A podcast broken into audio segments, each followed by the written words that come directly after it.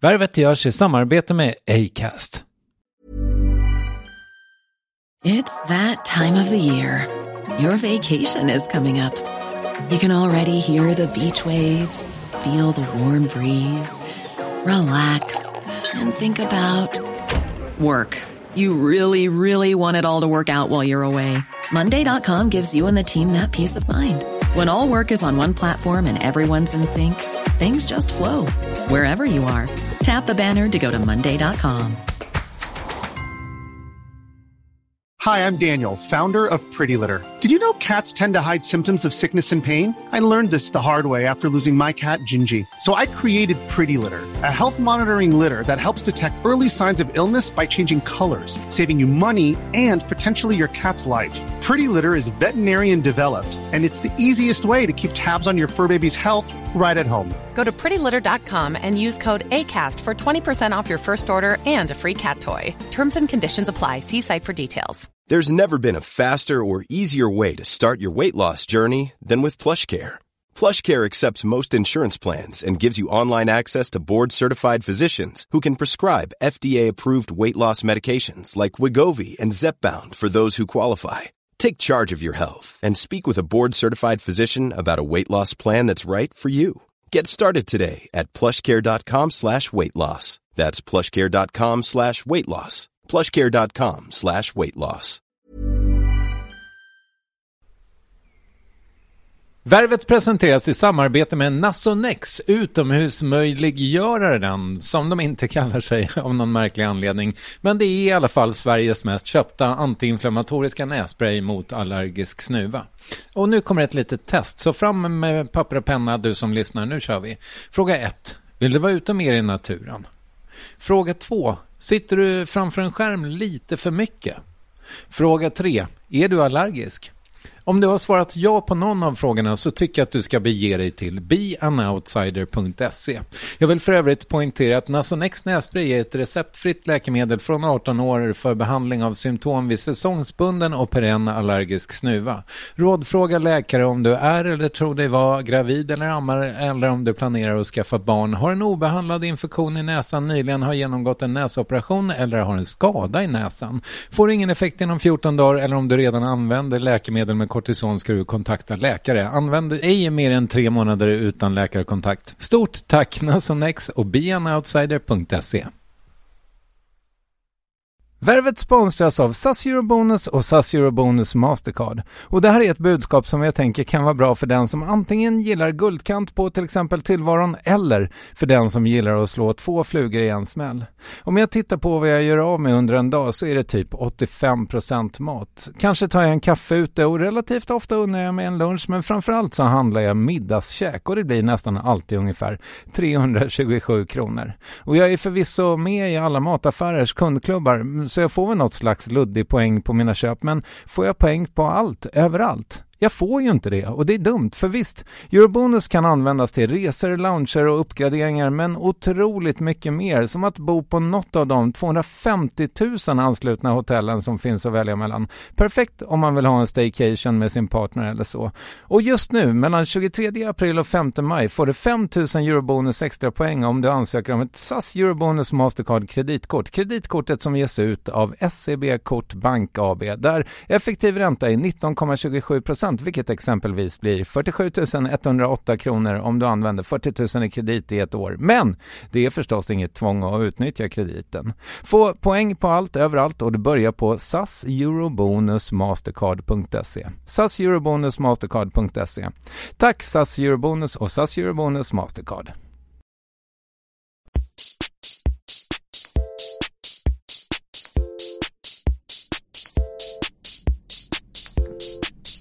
Jag tror absolut att man kan förändra världen. Värvet. Värvet. Värvet. Värvet. Värvet. Värvet. Värvet. Värvet.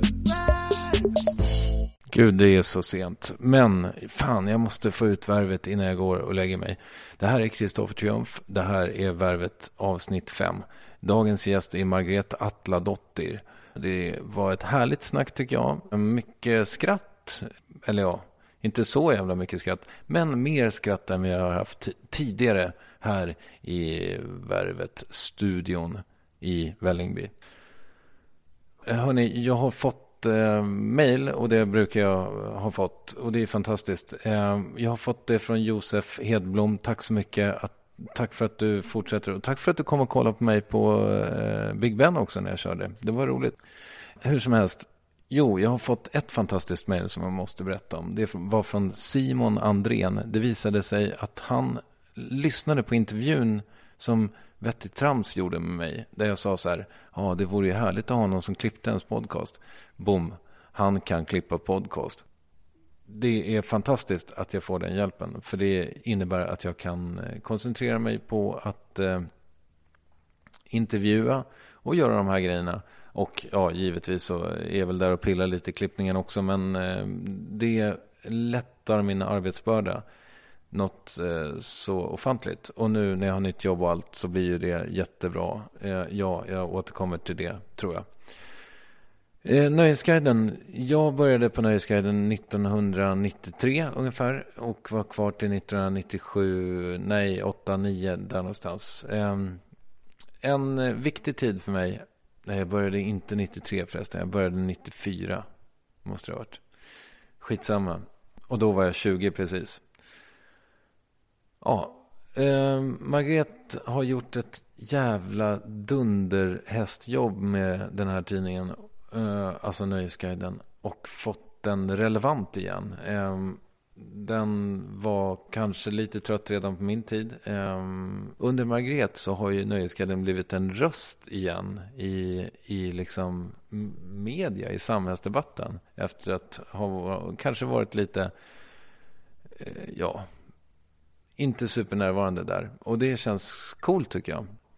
Men eftersom jag har fått kritik på Twitter för att mitt försnack är för sävligt så går vi direkt på intervjun med Margret nu. Du undrar, för, förlåt jag måste bara ta lite. Det var jättegott kaffe. Mm, har du gjort det själv? Mm, det har jag.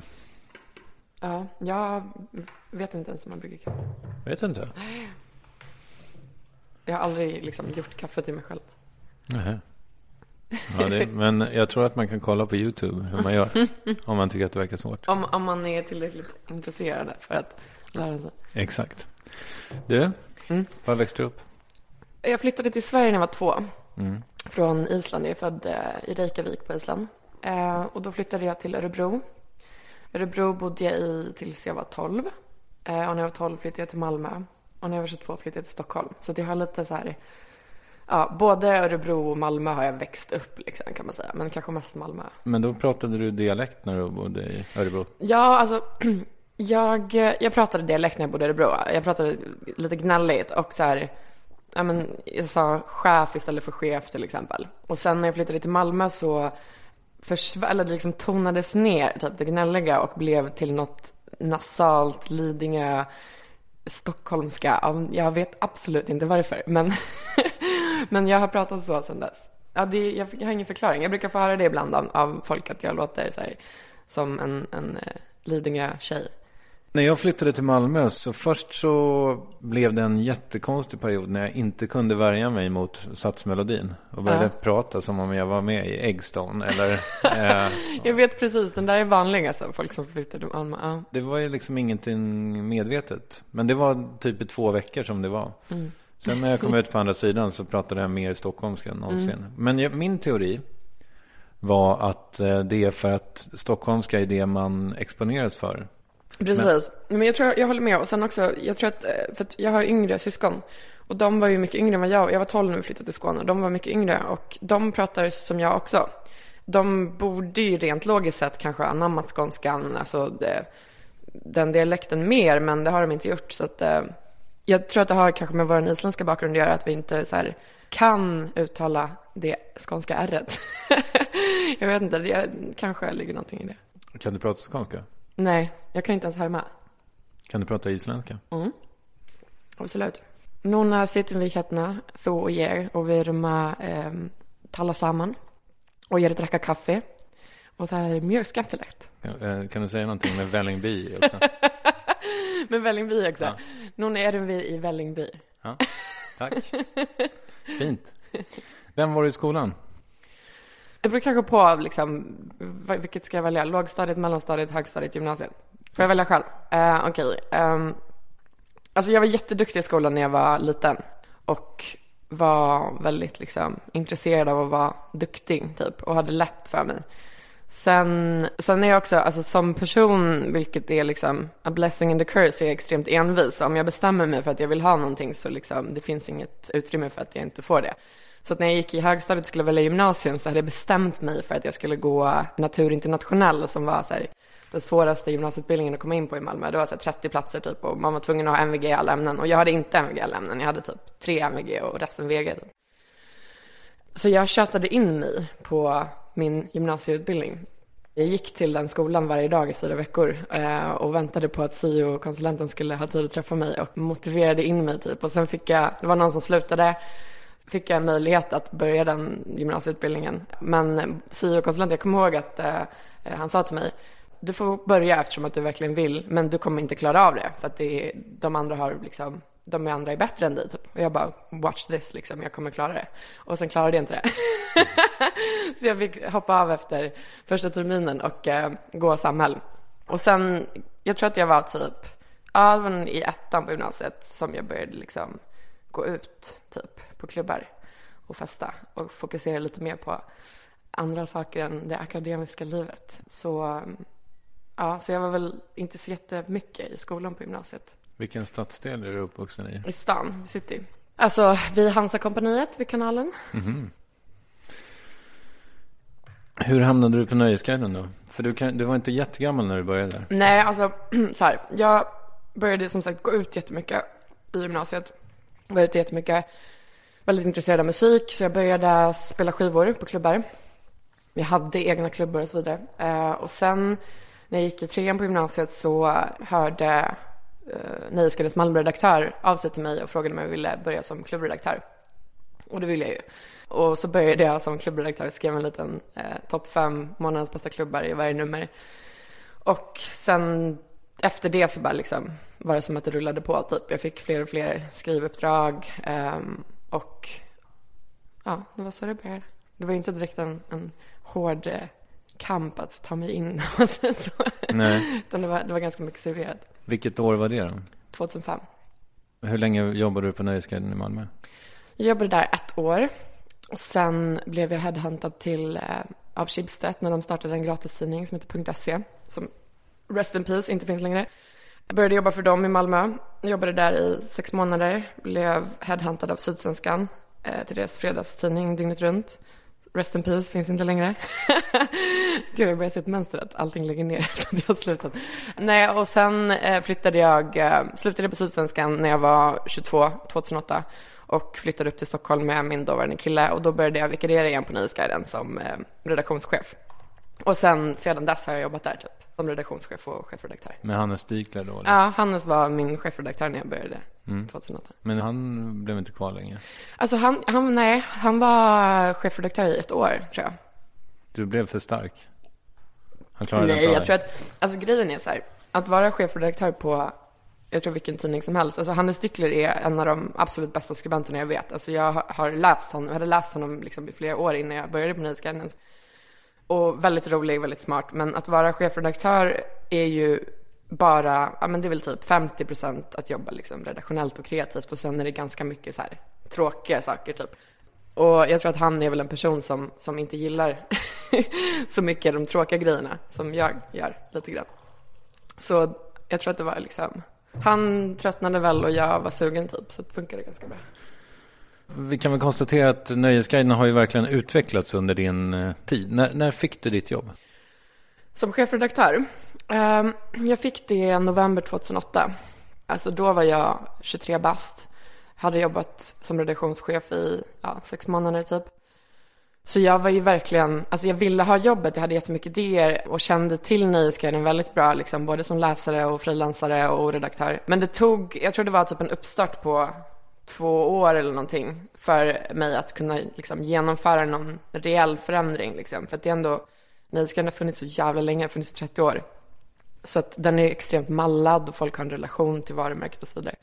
Så att Nöjesguiden som den är idag är väl typ, jag tror att ja, den är exakt som jag vill att den ska vara. Eh, men det tog, tog ett tag typ att, att få igenom vissa grejer, vissa förändringar.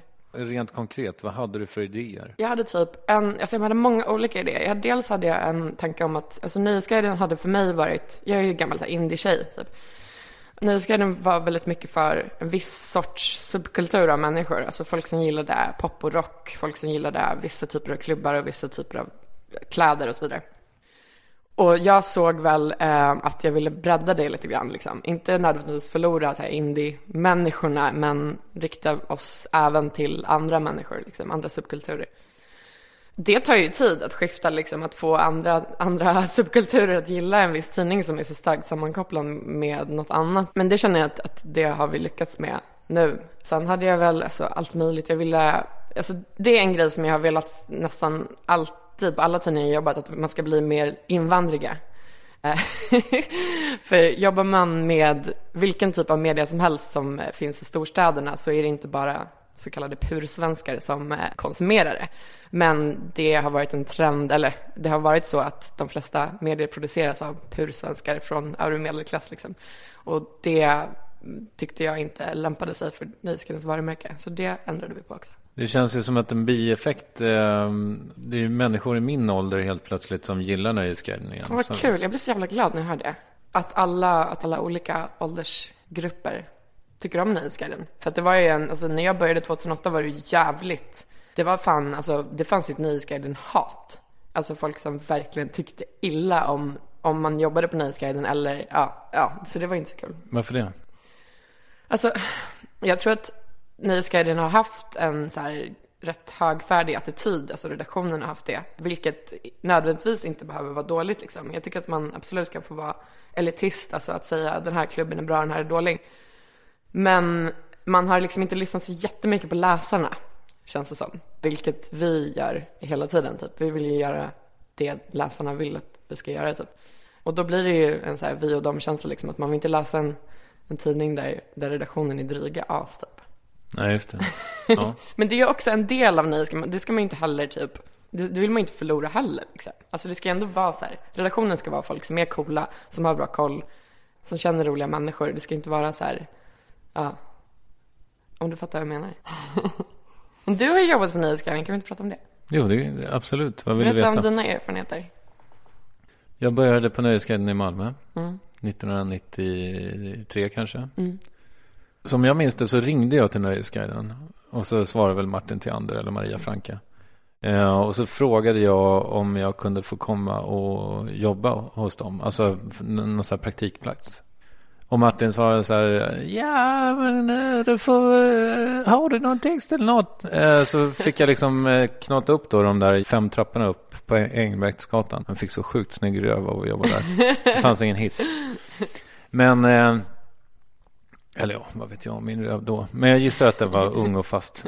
Jag, jag klev upp där med någon text och, och så fick jag liksom jobbet. Det, var, det kändes som att ingen hade frågat. Nej. Det fanns ingen som tog för sig i Malmö på den Nej. tiden.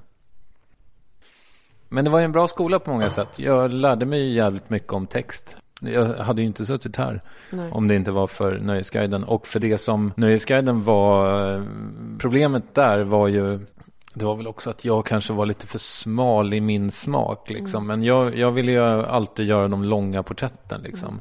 Så kom man hem med 85 000 tecken text eh, från någon intervju och så skulle de bli en popsida på 3 och 5. Liksom. Då föddes idén om att hitta en plattform för det längre porträttet. Och här sitter vi nu, 15 år senare. Fint. Nåväl, nu känner du i alla fall att du är liksom, nu är Nöjesguiden där du vill att den ska vara.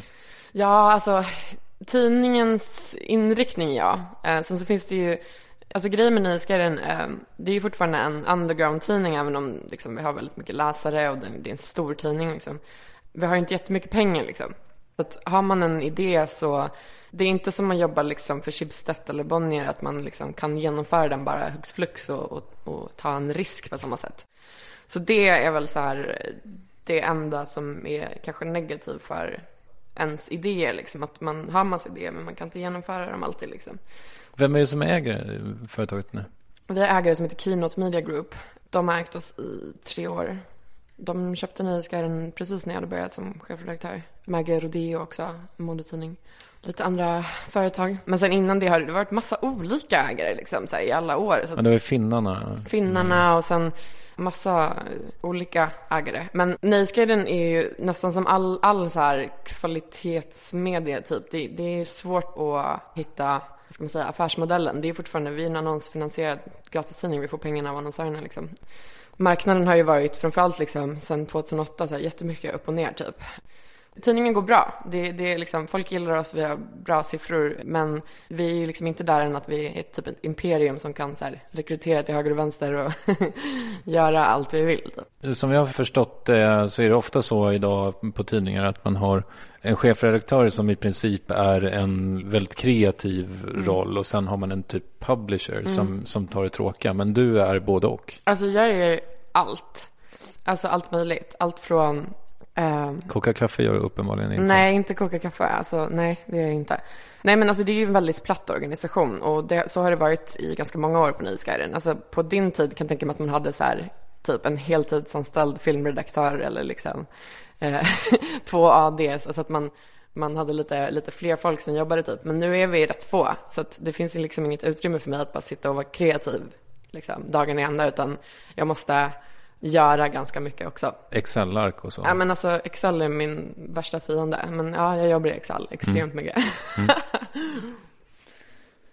Får du någon uppskattning för det du gör? Då känner jag att jag får, absolut. Jag får sjukt mycket läsarfeedback, alltså mejl, eh, kommentarer. Även så branschkollegor har alltid stöttat mig jättebra. Det är ju typ så mediebranschen, det är så min filosofi om mediebranschen, man måste hjälpa varandra. Alltså jag har ju haft, som du sa, du hade inte suttit här utan Nöjesguiden, alltså så känner jag också med folk som tog in mig back in the days och även andra människor i branschen som har liksom gett mig råd och, och ja, men, hjälpt mig korra grejer och hjälpt mig så här, typ hur skriver man en faktura? Alltså sådana här grejer. Um, sånt måste man göra hela tiden för varandra. Och det försöker jag liksom ge tillbaks nu när jag kan, kan allt det där. För annars är det jävligt, det är så här en tuff bransch på många sätt att så här, slå sig in i om man inte kan allt typ. Vilka har varit dina mentorer? Alltså jag, hade, jag har haft, eh, Viggo Kavling har hjälpt mig jättemycket. Eh, även Daniel Sparr såklart, eh, som tog in mig. Mm, Sen en kille som heter Andreas Ekström, som jobbar på Sydsvenskan, väldigt bra journalist. Han har hjälpt mig extremt mycket. Alltså han har tagit tid av sin fritid och liksom coachat mig och hjälpt mig och svarat på frågor och ja men typ så här, när man ska löneförhandla kan man ringa honom och fråga vad ska jag säga typ. Och det är väl typ dem. Det kändes som ett tacktal nu. Har du en eh, mission med Nöjesguiden?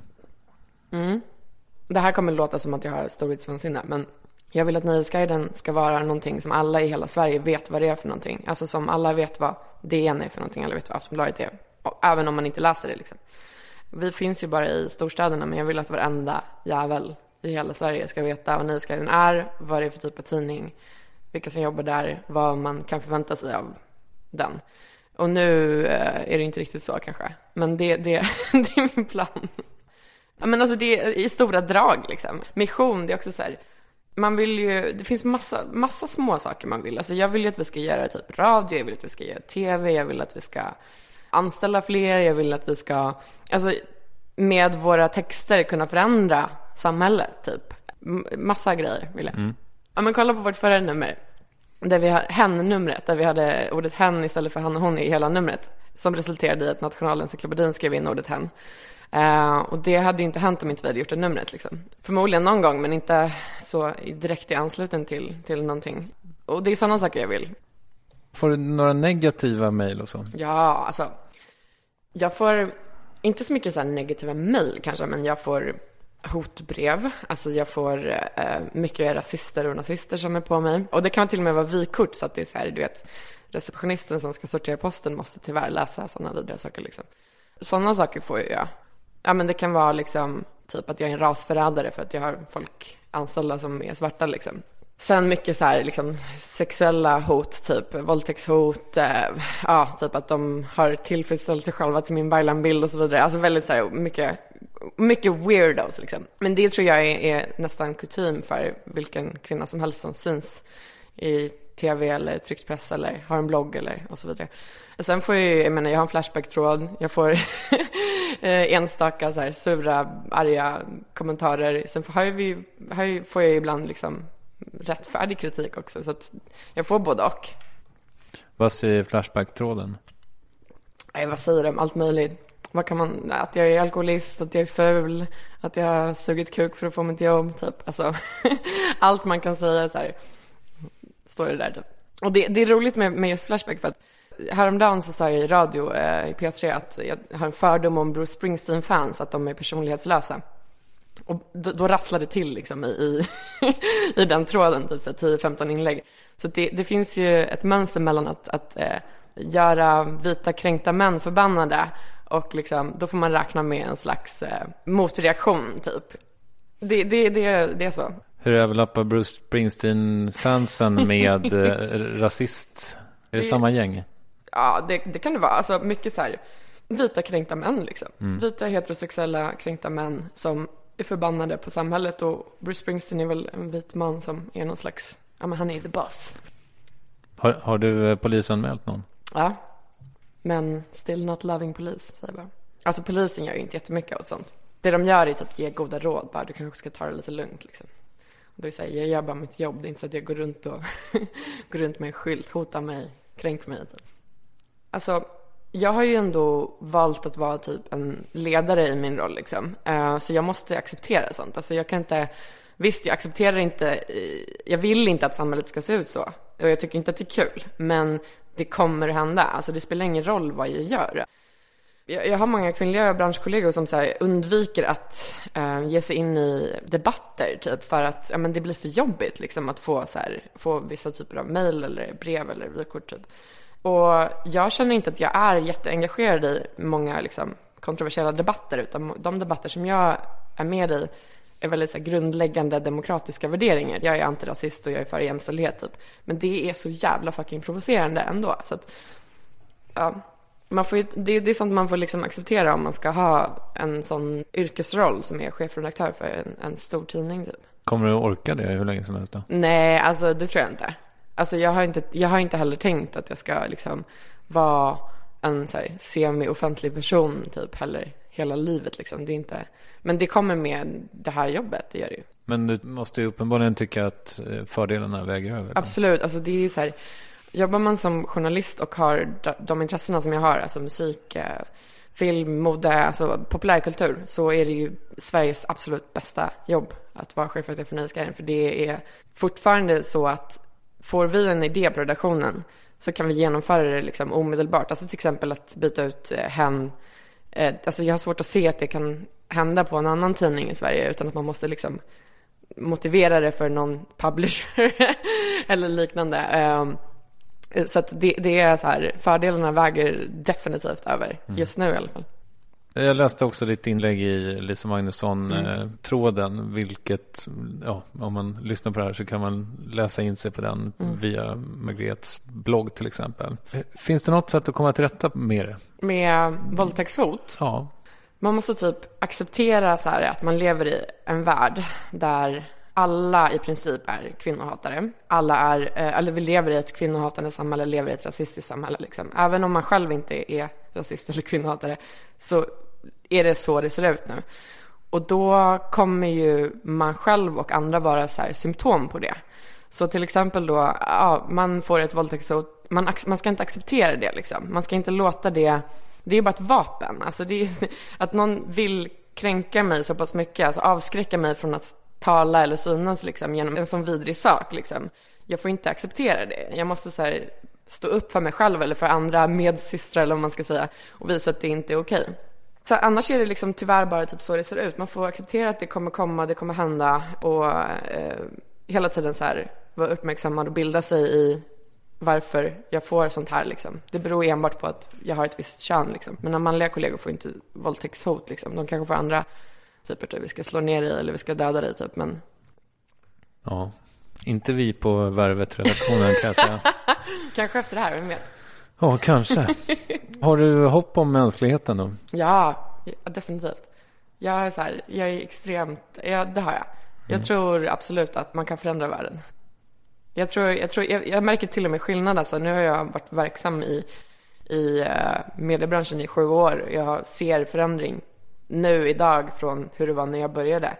Jag såg att du ska ha Lina Thomsgård som gäst som startade Rättviseförmedlingen som alltså på riktigt har satt press på eh, redaktioner och företag att de måste vara mer jämställda. Och innan det så var folk kanske inte riktigt lika benägna eh, eftersom det fanns ingen Lina Thomsgård som hängde ut dem om de inte hade, hade en bra könsfördelning. Liksom. Så jag ser definitivt att så här, det händer grejer hela tiden. Så jag tror att man absolut kan förändra. Det var en, en, sak som jag gärna vill prata med mm. dig om. För att eh, jag drog igång den här podcasten, Värvet, eh, utan egentligen, eh, alltså jag hade inte, om man hade varit lite mer strukturerad så hade jag kanske bokat på flera gäster och sen dragit igång den. Men så, så gjorde jag inte riktigt, utan jag bjöd in Soran Ismail och sen så tänkte jag, ja det löser sig säkert. Mm. Det visade sig väldigt snabbt att eh, jag eh, bjöd in eh, manliga komiker då främst, eller man, mm. män i mediebranschen och kvinnor i mediebranschen.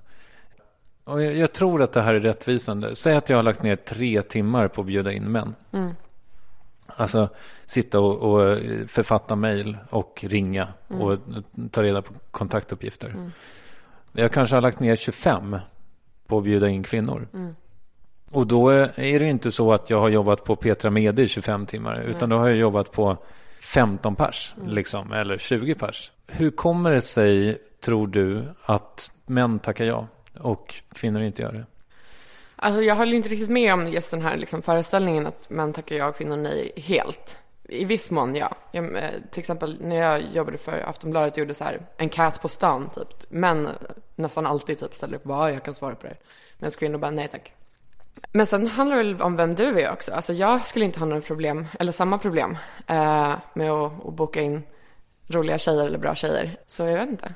Du menar att jag kommer Du kanske med känner, någon... du kanske har bättre relation till de här snubbarna liksom. Och de nej, kanske... nej. Men kolla på typ Soren är med i podcast hela tiden.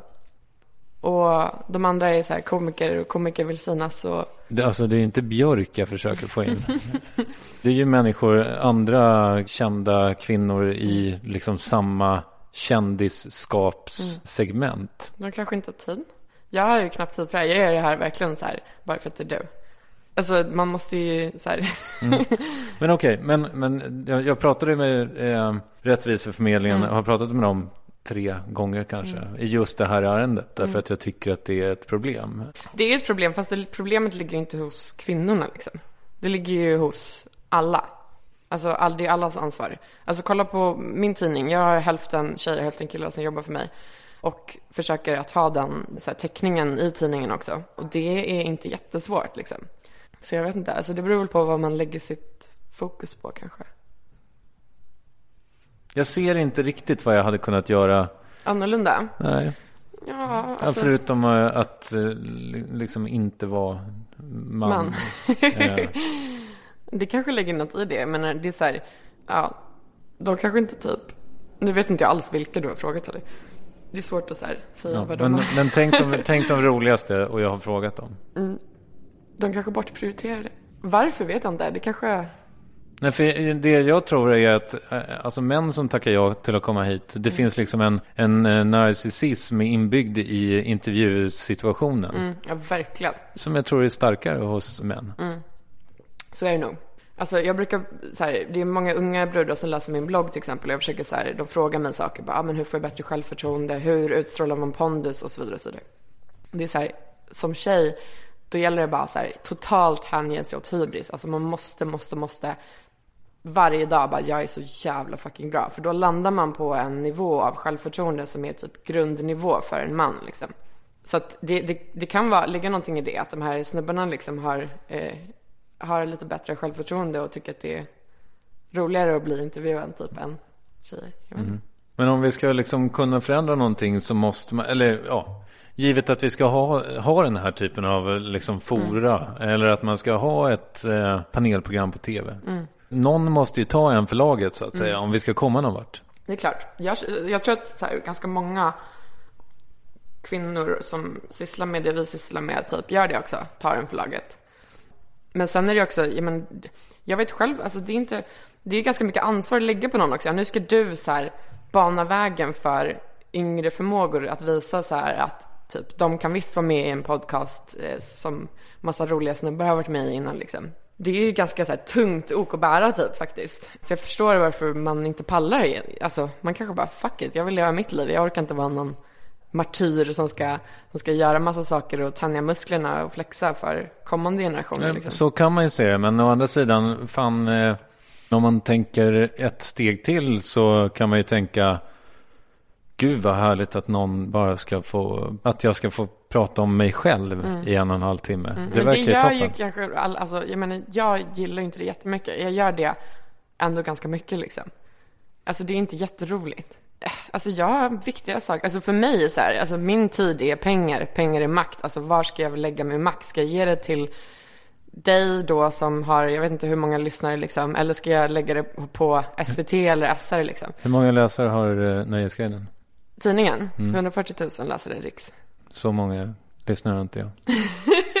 Precis, att det, det är liksom, allting handlar ju om var man vill lägga sin, sin makt liksom. Man har en viss begränsad tid typ varje dag. Vad, på vilk, hur maximerar jag liksom? Det är mitt budskap. Så här.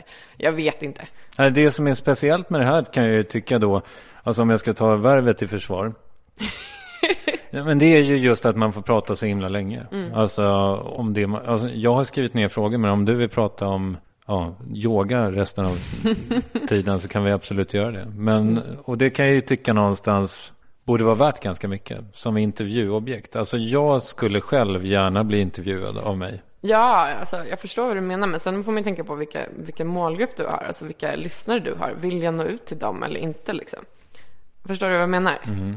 Alltså, nu, nu, har nu vet inte jag vilka som lyssnar så, men Det vet inte jag heller exakt. Ju eller jag kan ju säga var de bor. Men jag, jag kan, så mycket mer kan jag inte berätta Nej. om dem. Jag, kan inte, jag har liksom ingen kvalitativ. nej, men det är så, man får ju göra typ urval. Jag menar, jag tackar inte ja till allt liksom. Alltså jag tackar inte ja till typ så här, Radio 1.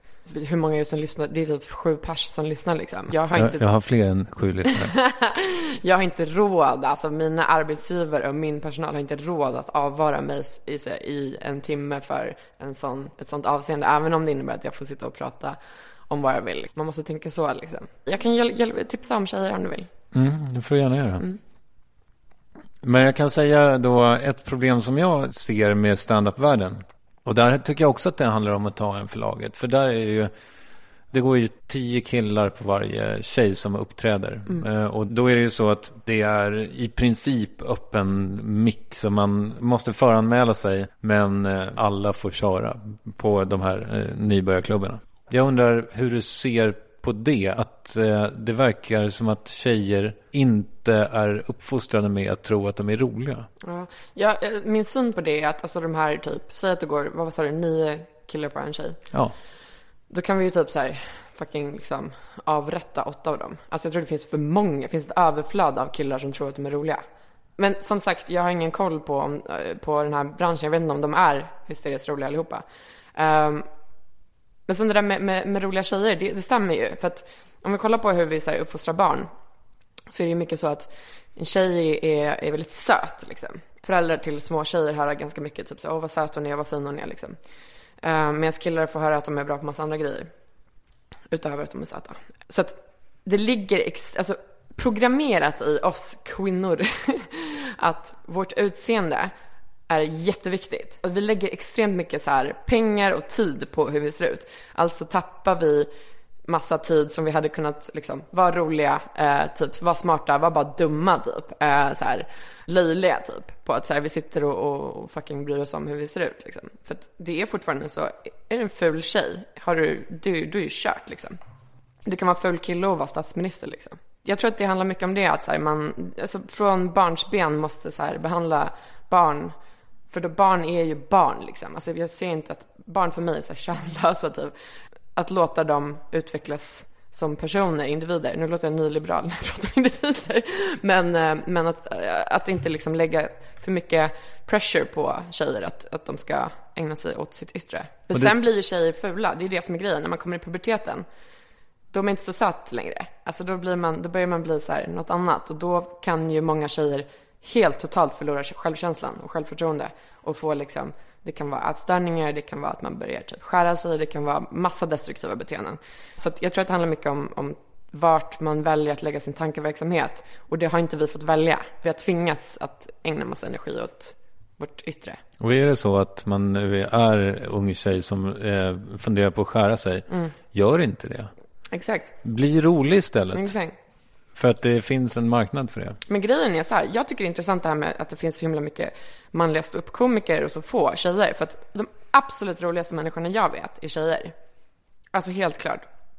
Jag vet knappt någon rolig kille faktiskt, när jag tänker efter. Det är väl typ, Sådan. ja, men han är, han är ju mer, han är mer så här rolig komiker-rolig, inte så här. Han är inte kul privat kanske. Men jag vet inte, jag känner inte honom så bra privat. Men, och sen tycker jag, vad fan, tjejer kan göra andra saker än att bli stå upp komiker Ta makten istället. Vad fan är liksom, börja uppifrån, sen kan ni bli komiker. Ska ni inte vara överallt då? jo, det, alltså, det tycker jag, absolut. Sen kanske, jag, jag tror dock att det finns ett överflöd av killar. Skala bort dem, ta bort dem. Men det finns en marknad uppenbarligen. Alltså det finns Vilket ett an... är jävligt konstigt. om, jag, om, om jag gissar. Säg att det är 80 komiker då. Mm. Som ska uppträda på en vecka i Stockholm. Ja, men Kristoffer, tänk så här. Alltså nu, nu är ju du en väldigt så här bra man. Men de flesta män är inte bra. Alltså en man, när han ska förhålla sig till någonting som är roligt. Alltså män skrattar oftast åt män, typ. Åt så här manlig humor, typ. En tjej i en mans ögon, det blir lite så här hora madonna-grejen. Antingen så är hon, sitter hon på piedestal, gud hon är så fantastisk, hon är så fin liksom. Hon är underbar, jag älskar henne. Eller så är det typ, gud vilken jobbig brud, typ så här, bort. Så här. Alltså det, vi är inte jämställda liksom med män i mäns ögon typ. Där är väl problemet. Jag säger att det är inte tjejernas fel att det är fler som är ståuppkomiker. Det är mäns fel som inte ger tjejer plats och utrymme att vara jämställda dem liksom. Att få vara roliga. Men jag undrar om, den om inte platsen finns att ta. Alltså inte än. Fast jag, jag, jag är lite dålig på att stå upp branschen faktiskt. Så jag kan Ja, men jag förstår. Men vi kan skita i den då. Säg panelen i Adam Live. Mm. Jag tror att platsen finns att ta. Men sitter inte, är inte det ganska blandat? Ja, det, det är ju alltid eh, två män och en kvinna. Ja. Gissar jag. Mm. Utan, förlåt Adam om du lyssnar. Det, jag kan, eh, kan ha fel. Då är Men- väl de också usla på sitt jobb. Det är inte så jättesvårt. Alltså, de kan ringa mig. Jag kan berätta hur man gör. För att blanda kön, blanda ursprung, blanda eh, klassbakgrund, blanda eh, ålder. Alltså, det är inte svårt. Jag, kan, jag, kan, jag borde typ så här starta en skola. Det kan jag känna så här, rättviseförmedlingen är ju fantastisk. Men problemet för mig till exempel, det är ju inte att jag behöver inte en lång lista med vilka som är roliga, för det vet Mm, jag. mm. Jag behöver någon som tackar ja. Jag förstår, jag förstår vad du menar, men samtidigt så tycker jag fortfarande att så ansvaret ligger hos dig och inte dem att tacka ja. Jag upplåter ju platsen och Men jag, det- jag, jag ber dem inte? att komma. Men det räcker inte. Jag har ju varit inne på det här nu. Alltså, jag, som sagt så vet jag inte vilka tjejer du har kontaktat. Jag, S- Säg ett namn och jag har... eh, Parisa? Eh, nej. Nej, hon skulle säkert göra det. Hon älskar dig. Mm. Nästa då? Ehm, Q, Katsala, hon är asrolig. Jag har inte frågat henne. heller. Men kolla, alltså jag kan hjälpa dig. Mm. På riktigt. Bra, vi tar det sen. Har du tid att skriva fortfarande? Eller chefar du mest? Eh, inte så mycket tid att skriva längre. Chefa mest. Ibland skriver jag. Jag skrev förra numret, skrev en text. Det kan vara så om det är en viktig intervju där personen bara vill att typ jag ska prata med den så kan jag göra det liksom. Men jag oftast så outsourcar jag. Vad är det för människor som bara vill att du ska prata med dem? Eh, det kan vara kanske en artist typ. Eller jag intervjuade till exempel en, en knarklangare som enbart ville att jag skulle prata med den personen. Prata med hen. Ehm, ja, sånt där typ. När, när det känns viktigt. Har du något drömjobb i Nöjesguiden? Alltså jag har ju ett drömjobb, alltså som är, jag vill ju, jag skickar ju alltså med jämna mellanrum in förfrågningar till kungahuset. För att det fantastiska med kungahuset är ju att kungen, jag tror de har så här, han har möte med sin pressstab typ så här, en gång i veckan. Och där ber han, han vill höra alla förfrågningar från medier. Även om man sen kanske inte ställer upp så vill han höra liksom. Så att eh, jag, jag ser till att finnas i kungafamiljens medvetande hela tiden. Nej, ska jag vill göra, lite intervju med er. Ehm, det skulle jag vilja göra. Skulle du vilja skriva mer? Nej. Jag tycker inte det är så jättekul faktiskt. Jag tycker jag, har, jag gillar typ att skriva i min blogg. Gillar att skriva eh, så enstaka jobb typ. Annars så, jag, jobb, jag frilansade ju en del. Eh, så här mellanjobb typ. Eh, tycker inte det är jätteroligt. Jag, alltså, jag gillar inte att ha en redaktör. Har jag kommit på nu. Jag gillar att vara redaktör. Så helst inte. Jag ehm, har ju också frilansat. Men, men jag har kommit fram till att det här är helt perfekt. För jag, har, jag tycker det är så jobbigt att trycka ner tangenterna. Liksom. Alltså, jag tycker det är fysiskt jobbigt om jag, om jag hade någon som, eh, som skrev åt mig.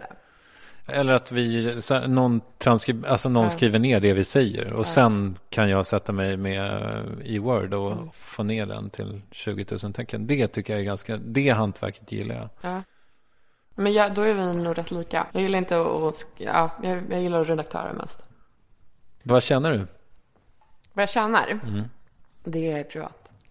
Ja, det, det, det där är en grej som jag, det är så här uppfostran-grej typ. Jag har aldrig vetat vad mina föräldrar har tjänat typ. Och så här, man pratar inte om, om pengar typ. Alla andra gäster har sagt. Har de sagt det? Mm. Ja, men jag, jag kommer inte säga. Du kan kolla Skatteverkets, min, min deklaration. Gör du några typ företagsgig? Nej. Eller jo, ibland får jag så här. Ibland får jag det. Men så här, jag... ehm, Alltså vad skulle jag göra? Eller jag ska i och för sig göra ett företagsgig på Peace and Love-festivalen. Jag ska så här moderera typ lite sam- panelsamtal. Alltså det är ju väl ett företagsgig kan man säga typ för den festivalen. Men eh, nej, Är det välbetalt? det är okej. Det är okej. Jag skulle vilja, jag skulle vilja tjäna mer och det skulle, ja, helt okej. Men jag är ingen sådan. Ja, du vet, nu pratar vi Nöjesguiden-lönen. Nöjeskalendern, äh, det är, jag är nöjd liksom. Men däremot så skulle jag ju vilja typ tjäna dubbelt så mycket. Alltså, jag har inget så här problem med, jag vet att jag jag vet 48 och 9. Nej men typ så här. Jag, eh, jag har väl kommit på det typ de senaste två åren. Så jag vet vad jag kan. Och jag kan ganska mycket nu efter de här åren. Så min kunskap och kompetens är väldigt värdefull liksom, märker jag. Så att jag skulle ju säkert kunna så här, be om mer typ. Men det finns inte så mycket pengar. Jag jobbar liksom fortfarande för Nöjesguiden och det är inte, ja. Men jag har inte så här en, en fet chefredaktörslön om man jämför med andra chefredaktörer. Det har jag verkligen inte. Nej. Eh, vad ska du göra efter Nöjesguiden? Ingen aning. Alltså jag, tänk, jag har inga så här, jag vet inte, det kommer vara så surrealistiskt för mig att inte jobba på Nöjesguiden. Alltså gå på stan och gå förbi ett Nöjesguiden-ställe och bara, okej, den här tidningen har inte jag varit med och gjort liksom. Så att jag har jättesvårt att se så här, framför mig vad, vad jag kommer göra och vad jag vill göra liksom. Det känns skitläskigt. Du har inga framtidsplaner som inte inkluderar Nöjesguiden? Jo, jag kommer inte jobba där så jättelänge. Men eh, alltså, jag, jag har ju så här, livsplaner har jag ju, men inte så mycket karriärsmässiga. Jag vill, Berätta. ja, men jag vill ha barn. Jag vill typ ha fyra barn. Och jag är ju 26 nu, så jag vill typ helst börja snart. Jag läste att din mamma tycker att du ska ha börjat för länge sedan. Ja, gud ja. Verkligen. För typ fem år sedan tyckte hon det. Men vi islänningar, man ska få barn tidigt. eller? Hur kommer det sig då? Ni blir inte så gamla. jo, men det är ju så gammalt, det är väl som alla så här bysamhällen liksom. Att så här, man, man behöver inte, som här i Sverige, så här, man, man flyttar hemifrån, man pluggar, man jobbar, man träffar någon, man är sambo i några år, man gifter sig kanske och sen skaffar man barn. Typ. På Island är det så här, man skaffar barn. Jag menar, min mormor hade mig hemma när mamma pluggade. Alltså så här, det, man bor hemma ganska länge, alla tar hand om varandra. Det är liksom, eh, allting ordnar sig mentalitet typ. Så eh, den liksom lever ju fortfarande i min familj eftersom vi flyttade till Sverige 87 liksom. Så att det är så här, de skulle inte ha några problem att, här, mina föräldrar skulle bara tycka det var fantastiskt. Typ. De skulle inte så här, men herregud, hur ska det bli med det här? Och du är alldeles för ung. Utan det är så här, kör på typ. Jag har ju en eh, teori som ju kanske inte är superpolitiskt korrekt. Men det är ju att öbor generellt, alltså eh, som islänningar eller gotlänningar, alltså att de är lite, lite kåtare än andra människor. För att man är så, man är så rädd för inavel. Så att om det kommer någon f- eh, från eh, en annan del av världen så är man på dem Så är det ju. Det är så. Alltså om du, om du tittar på mina ögon så är de bruna. Det är inte vanligt att islänningar har det. Så det är ett tecken på att någon, någon i min släkt någon, någon gång låg med någon från ett annat land. Man brukar säga att alla islänningar som har bruna ögon är ett resultat av ett franskt skepp förliste utanför Island. Och de eh, låg runt lite liksom. så jag tror att det ligger någonting i det, absolut. Ni ska bygga ett podcast-imperium. Ja. Vill du prata om det? Ja, alltså så här. Jag och många som jobbar på Nöjesguiden har väldigt mycket radiovana. Och har liksom klippkort på Radiohuset. Alltså, de vill ha med oss hela tiden typ. Så jag har tänkt ganska länge på att istället för att låna ut våran, våra radioröster att vi ska göra egna radioprogram. Men sen har vi en massa andra grejer att göra hela tiden så det har liksom inte kommit loss typ. Men nu känner vi väl, jag blev ganska triggad när jag såg typ iTunes topplista att det var mest typ grabbar som, som var i topp typ. Eh, Så jag blev ganska triggad att ska sätta igång nu efter påsk typ. Med första programmet i alla fall. Och sen successivt ta in externa människor, kanske producera saker åt andra och så vidare. Så att vi har eh, planer. Vad blir det för eh, innehåll i den första? Alltså det, det blir lite, det har vi inte bestämt så här. Det, vi har bestämt att det ska vara jag och Parisa och, och vår kollega Amat Levin. Eh, och att vi ska vara, och sen någon gäst liksom. Mer än så har vi inte bestämt. Så det blir en överraskning. Men roligt kommer det vara. Tycker du att vi är roliga? Ja, herregud ja. Jag tycker det är superroliga. Bra. Du ska åka på semester imorgon. Ja, jag ska åka till Saudiarabien, Riyadh. Min pappa bor där. Han bor i Saudiarabien. Han jobbar som läkare. Så jag ska åka dit med hela min familj, mina bröder och mamma. Och ska vara där och fira påsk. Eller spendera våra påskledighetsdagar tillsammans där hos pappa. I din blogg så framställer du din barndom som oerhört taskig. Nej, inte taskig, förlåt. Men att du, du, ni hade det väldigt knapert. Ja, jag vet vilket inlägg du syftar på. När jag så här, skulle redovisa min klassbakgrund, typ. Alltså så här är det. Mina föräldrar eh, kommer ju från, liksom, vad ska man säga, ingenting. Alltså, min pappa har fem syskon och min farfar var vaktmästare på en skola och farmor hemmafru, liksom. Eh, jag är första barnet, liksom, och mina föräldrar var ganska unga när de fick mig. Så jag har varit med om en klassresa eh, i ordets rätta bemärkelse. Dock minns jag inte så mycket av de första åren, men jag har ju sett bilder och jag menar, det finns ju massa olika, olika tecken på liksom, att jag kommer från vissa förhållanden. Typ. Knapert kan jag absolut inte säga. Eh, men eh, jag har varit med om liksom att så här, från att ha väldigt lite till att ha liksom, successivt mer och mer. Och nu idag så, liksom, vad ska man säga, kommer från en familj som är liksom, övre medelklass. Typ. Eh, men så var det inte från början. Men det, det, det är ingen, så här, ingen, ingen snyfthistoria Nej. så, utan det är bara så här, eh, en förklaring till ja, men vissa saker som att vi kommer från ett annat land. Alltså jag hjälper ju fortfarande mina föräldrar att skriva så här viktiga brev på svenska och så vidare. Jag har ju, aldrig fått hjälp eh, med läxorna av mina föräldrar för att de, jag har varit bättre på svenska än vad de har varit liksom. Och sådär.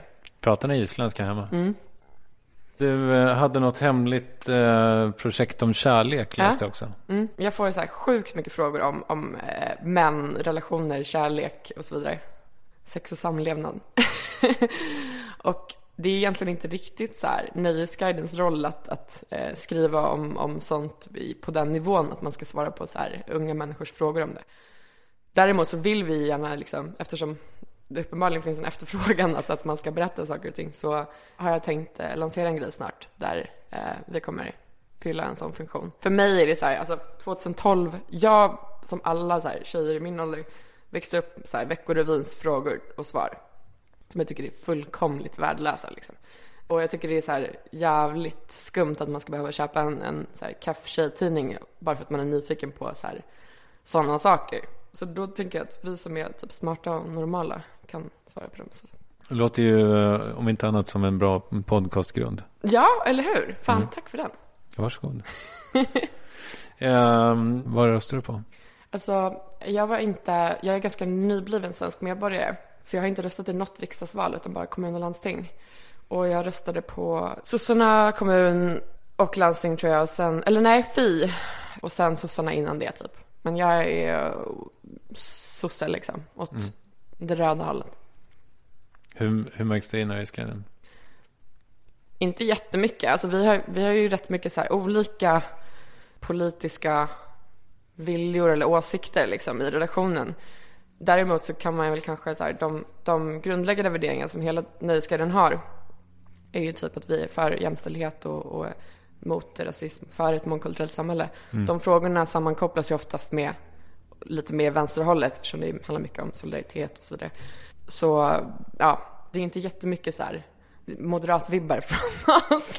Även om jag inte har någonting emot moderater så det blir väl kanske lite mer åt det, det röda hållet liksom. Det är de typerna av värderingar som vi har som nummer ett på agendan. Typ. Jag hade en massa frågor här. Jag, du har svarat på dem nu. Är du nöjd? Absolut. Har det varit trevligt? Jättetrevligt, alltså helt fantastiskt. Jätte, jätteskönt och så här, man, det var lyxigt. Man fick kaffe, man fick macka, fint hus. Det här med värvet, det är någonting, det vill du verkligen rekommendera Alltså andra att vara med definitivt, alltså det är typ, alltså do it. Helt underbart. Jag känner att jag, det här gjorde min dag. Tack för att du kom. Tack för att jag fick komma, Kristoffer.